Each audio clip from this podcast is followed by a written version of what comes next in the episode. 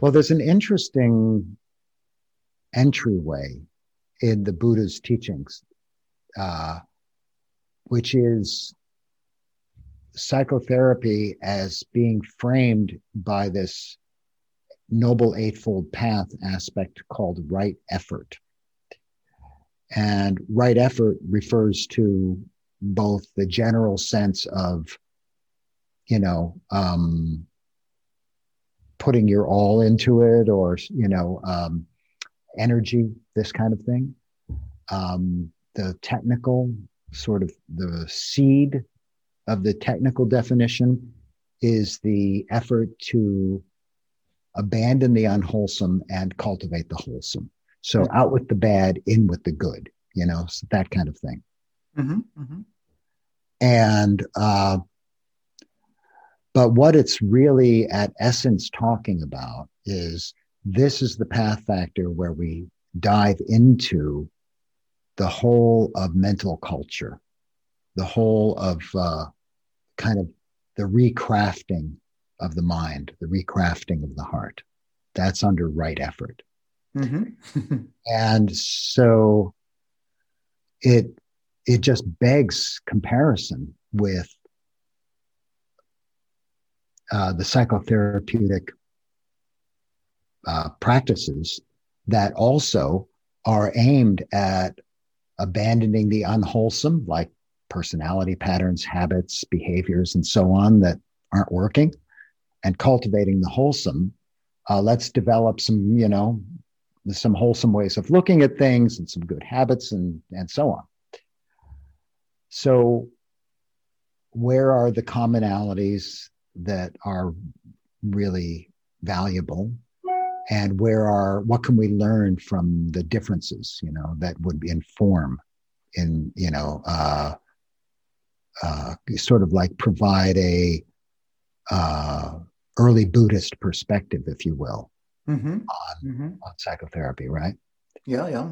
And, and, and oriented toward the sense of recrafting the mind and the heart. Mm-hmm. Right. So, first of all, you know, both perspectives recognize human suffering mm-hmm. and are aimed at mitigating suffering. But what we mean by suffering might not be the same, you know. Uh, there's the, you know, kind of, uh, I guess if Freud is famous for talking about the normal suffering, you know, and we're going to get rid of the extraordinary, maybe the psychotic suffering, but we're not going to do anything about the normal suffering. Um, but when you look at the Buddhist perspective on that normal suffering, or what he called, you know, in in his the language of the time, dukkha, this kind of, you know, kind of ongoing thread of dissatisfaction.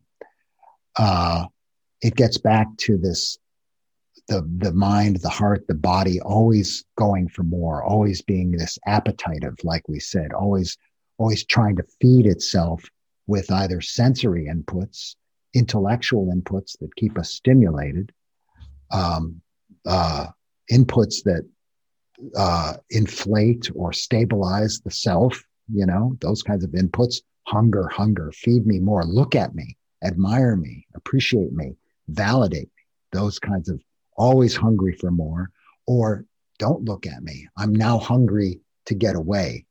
I'm hungry in the sense of uh, fearing being mm-hmm. seen, fearing the intimacy, you know. And that's so my hunger is to be invisible in that case, you know. But either way, I'm never satisfied with it because I'm never safe enough, you know.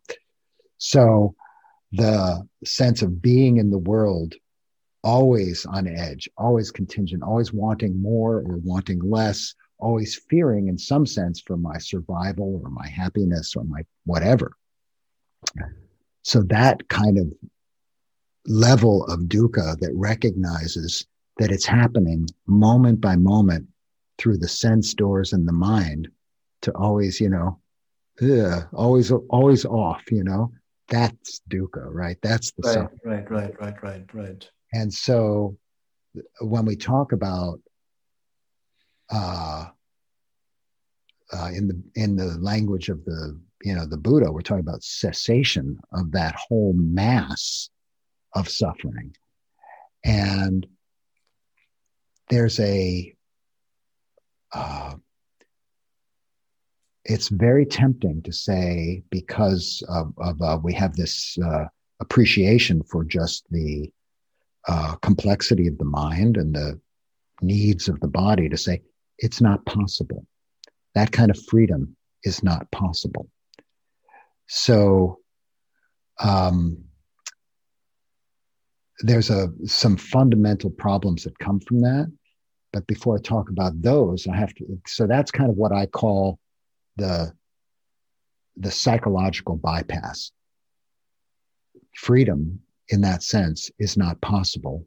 Right. And so, because freedom will mean necessarily giving up my precious sense of self and all of my you know my uh, personality formations all of my romantic associations all of my um, sense of becoming is like uh, rather than being something that i'm going to coddle and get right it's going to be something i'm talking about really releasing yeah right and so the psychological bypass is to say no that's not possible I want to check with you just a little something as you're you're, you're talking.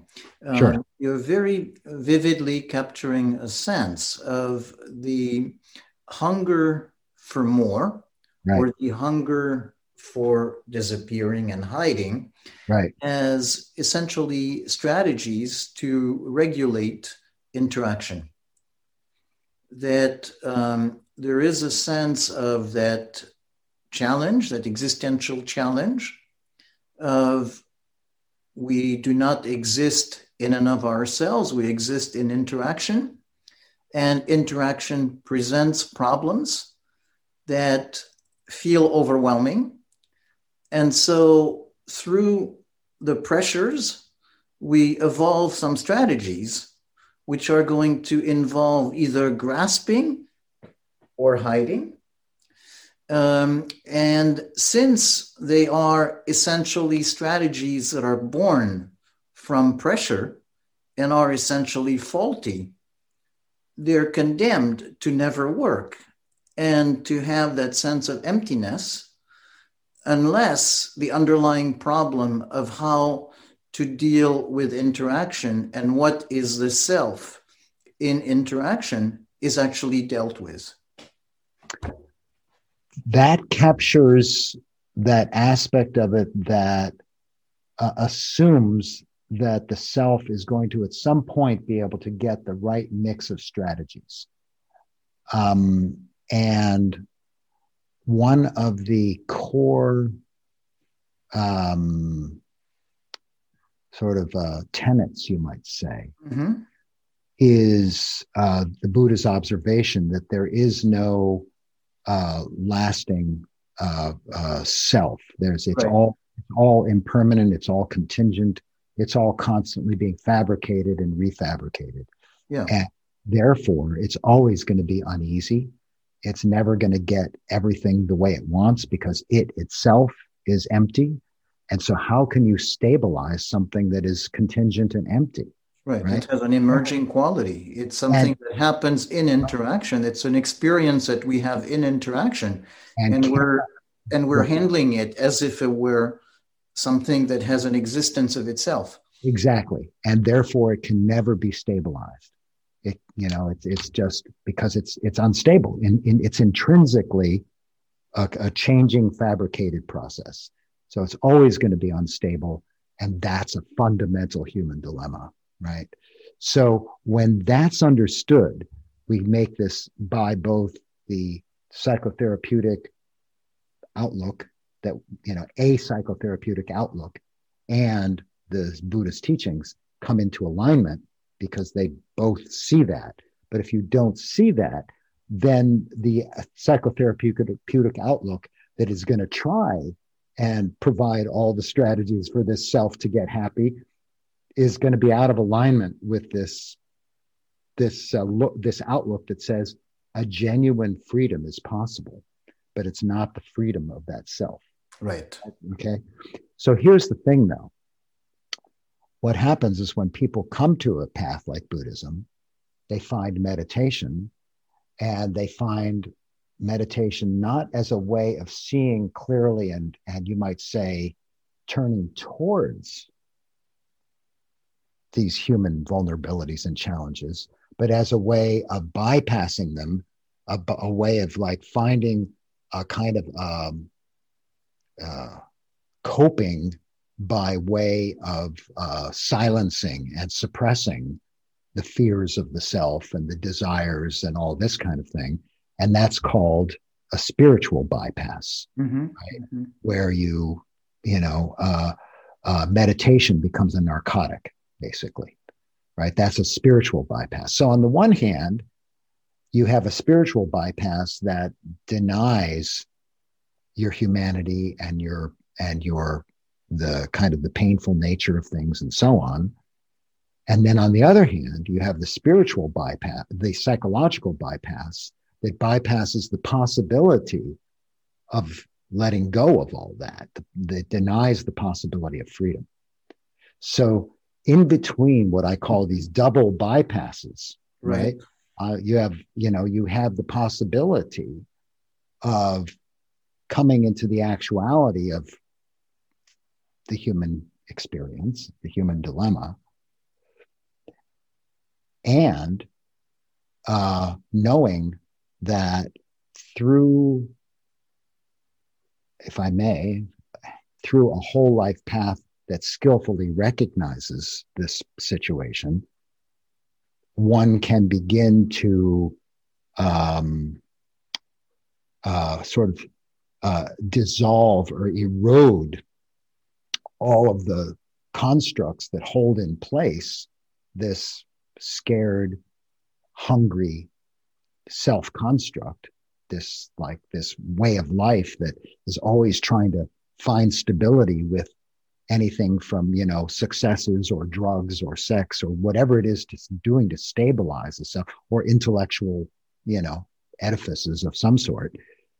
Um, so that can be released and there can be uh, a recognition of the personality and all of its stuff without holding on to it and now there can be a genuine effacement a genuine uh, diminishing, dissolving of the uh, root of the suffering. Yeah, yeah, yeah, yeah. Right. Yeah. And but but a whole life path is I come back to that because the self is going to be constantly, you know, trying to reform as best it can because that's what it knows how to do. It's survival. It's it's it's a mortal fear, losing yeah. losing myself. It's a mortal fear, you know. Yeah. And, and so, um, you know, better to really have these practices like the practice of, and I'll use some Buddhist language if you don't mind, right view. Mm-hmm. You know, mm-hmm. it's a, is basically saying cultivate wise understanding, cultivate wisdom. And here's the things you do. You you can have good conversations, you can study, you can meditate, you know, you can have friendships that bring in what is needed because you are not going to have everything. You know, so there's actual strategies for cultivating a, a harmonious perspective, strategies for cultivating a, a wise aim called right intention. You know, how do you develop right intention? Well, gosh, you know, we can see the value of intelligent religion because they have hmm, like things like this that are just reminders for wholesome qualities. Well, that's a practice of right intention that you're looking at. It says, oh, remember what peacefulness is? Do you want to aim that way? Or the right intention of compassion? Yeah. You know, what reminds you? What aims your mind towards right intention? And these are life practices, right? So and on and on with mindfulness. So there's a there's a logic there, in a sense that if we don't take the self as something that has an independent existence, and that think of it as something that has uh, is emerging from interaction, mm-hmm. then by taking the advice um, that says, here, try this on, do this practice, do that practice, then we give ourselves a chance to see the nature of that interaction and to discover the sense of self that emerges from that. Right. Which, of course, requires, while I'm engaged with you, enough mindfulness to observe internally, to observe externally, to observe both internally and externally between us, you know, the relational space and kind of the whole. So there's a perspective that comes with uh, this cultivation of mindfulness in the very situation where I most often forget, which is with another person. Mm-hmm. Right. Mm-hmm. That's where insight dialogue, this relational meditation practice I, I developed and teach, comes in. You're actually bringing that quality of remembering, remembering awareness, remembering the body, remembering these wisdom perspectives or what have you, while engaged and as you're as you're as you're saying just now you can see these processes at work especially as the mind begins to leave those pauses calm down and you know uh, remember the wholesome perspective you know that's so, available so I, want to, I want to jump on the word remember because you made the point in your book about uh, mindfulness sati and yeah. the root of remembering. And so that has a different take on the meaning of mindfulness. Yes, it does. It does. Um, and you, and the sense of um, remembering in a sense of paying attention to, not like remembering a long forgotten thing. Well done. I'm glad you caught that. Yeah, I'm glad you caught that. That's correct. So the way that you would be, let's say, um, you know, let's say you're a little kid and your mom's taking you to grandma's house and says, Now remember, grandma can't hear too well. Now, she's not saying, you know, uh, remember it in the sense of just like, you know, you may have forgotten that, but no, while you're with grandma, hold that in mind. So that's what that kind of remember is the maintaining in the mind. So mindfulness practices that that invite you, for example, to remember to be aware of the body even as you're engaged with another person or while you're observing the breath or whatever it is that's a remembering of the body or of the breath but just as well i could be remembering for example uh, the nature of um, of clinging which we talked about earlier, right? So I could just be, you know, here we are talking, and I pause and, hmm, you know, do I am I wanting anything from this? Am I trying, you know, am I holding on to my self image here? Am I trying to build something up and then hold on to it? It's like, hmm, you know, that's a mindfulness that is both present centered and has this wisdom element mm-hmm, mm-hmm. in this moment it's not like I'm just thinking about clinging. I'm observing present moment experience through that lens. Yeah, yeah, yeah. Very powerful. And there is there is a built-in quality of connection with something outside because it's also remembering that thought that was introduced by the person outside, by the Buddhist teachings yeah. and bringing it in, and therefore in that moment, seeing things from that outside perspective as well. Exactly. Exactly. Yeah. So, you know, you can see how something like that opens up this vast space for a whole life path type of practice. Because mm-hmm. you can be remembering in that sense or mindful in that sense. You're cooking a meal. Of course, you can be mindful of cutting and of washing and that's beautiful, great. But you can also keep in mind, be mindful of, uh, let's say, loving kindness and uh, generosity. It's like just, you know, uh, be reflecting on the the the meal that I'm making is like, oh, I'm going to serve this to other people, and how lovely the giving is, and how the food came from somewhere. And it's not just an intellectual game. It's you're not just entertaining yourself. Mm-hmm. You're actually conditioning, getting back to this right effort to cultivate the wholesome. Yeah, yeah, yeah. Right? You're, so. But so what it does is uh, almost visually implies the experiencing being part of something larger.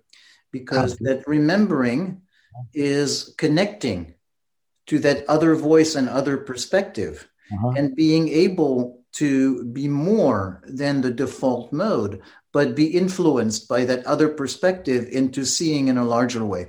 Beautiful. Beautiful. Well put. Well put so how great that you could have a life that has those kinds of references rather yeah. than washed everywhere that like oh now it's you know this crazy politician or now it's this entertainer or now it's this product that they want to sell me or now it's this disaster you know i mean there's like there's a possibility of a life that you know is centered in some kind of uh, you know a collection of wholesome values qualities and intentions mm-hmm, mm-hmm, mm-hmm. mm-hmm. Yeah, and centered not through uh, authority that leads you by the nose, but through the dialogue with mm-hmm. that other experience. Right. Well put. Right. Yeah, you're you're you're you're having roots in experience. Um, sometimes you come to the edge of your experience, and still life is calling for more you know, and maybe there's like, oh, you know, I, I don't know how to handle this one. Uh, you know, like a significant other just, I, I'm in the hospital and they're maybe dying right now. Like I, I, that, that's has happened to me. I'm with, I lost a daughter. I have a son that at the age of 25 got stage four cancer, you know, and he made it through but there was a moment there where, uh, you know, not just a moment, there was a period of time where we might lose him, you know? And so, what does life offer then? You know, where's the, where's the reference that you're talking about, this greater reference that is um, not just being brought in while you're cutting carrots, but it's being brought in while your son is maybe about to die, you know? And so you might come to a place where, ah, oh, I have faith in the power of staying in this moment and not falling out to past or future, because when I do, I know that's where the terror is that's where the most pain is. And I'm useless to the world when I'm in that kind of pain. And obviously, and it just hurts. So I want to stay a little longer with that phrase I have faith with the power of staying in the moment, because uh, the word I have faith is often used in a sense of blind faith almost right. that what defines the quality of my faith is the more absurd it is, the more merit I have to have faith. Wow. And quite obviously, you're talking about a faith that is born of repeated experience. Uh, we were talking before about the value of the practice as something that prepares you for more intense situation. So, in this sense, it is a faith in yourself and in the experience that you have acquired in testing that recipe. Right. But I want the, what I'm trying to point out at the same time, which is to say, not instead of, but in addition to what you're saying, yeah, yeah. is that there are times, sometimes little, sometimes enormous, where you come to an edge where you don't have the experience. Yes. Right. And there, the faith, if you will, is built on what's come before, but it doesn't go here. It doesn't know this yet. Yes. And, but you're still going to trust it. Yes. Because where you've been so far. That's what I'm talking about. Yes. Right. So, so yes, it's not that you know that experience but you know that in other difficult experience, it served you better to right. stay in a moment than not. Right. So right. you don't know for sure that it will work this time. But given past experience, it might make sense to try it. I'm going for it. Yeah. And, you know, in part, I don't have a choice. And it's, you know, it's either that or terror, you know, or uh, some other kind of method of deadening my mind or trying to control the situation, which of course is impossible, but I'll fight with it to get control. Um, and then, of course, all the unskillful actions that can come from that. Uh, mm-hmm. mm-hmm. You see people acting crazy in hospitals and stuff all the time because they're they're past their edge and they don't have a reference. They don't have the awareness. They don't have the self awareness. They don't have uh, a way of coping. And so they get angry at the nurse and they get angry at the doctor or they get completely um, bereft and it just spirals in, into a, into an insanity, you know, into a, like getting completely untethered, which is understandable. I, I, you know, my heart breaks at the thought of it. Um, uh, and I have seen people that I love in such extreme, you know, states, and it's it's very painful. It's very sad, but it's not our only choice. Mm-hmm, mm-hmm, mm-hmm. Yeah. yeah, yeah. No, it's very painful. It's very mm-hmm. sad, but it's not our only choice. Mm-hmm. Mm-hmm. Yeah. So all of this stemming from you know beginning with a you know exploration of uh, you know psychotherapy psychotherapy as a mode of dealing with human suffering and kind of the buddhist path perspective of dealing with human suffering. And look where we are you know we're kind of like oh this is where the rubber hits the road isn't it? You know? Yes yes yes it is.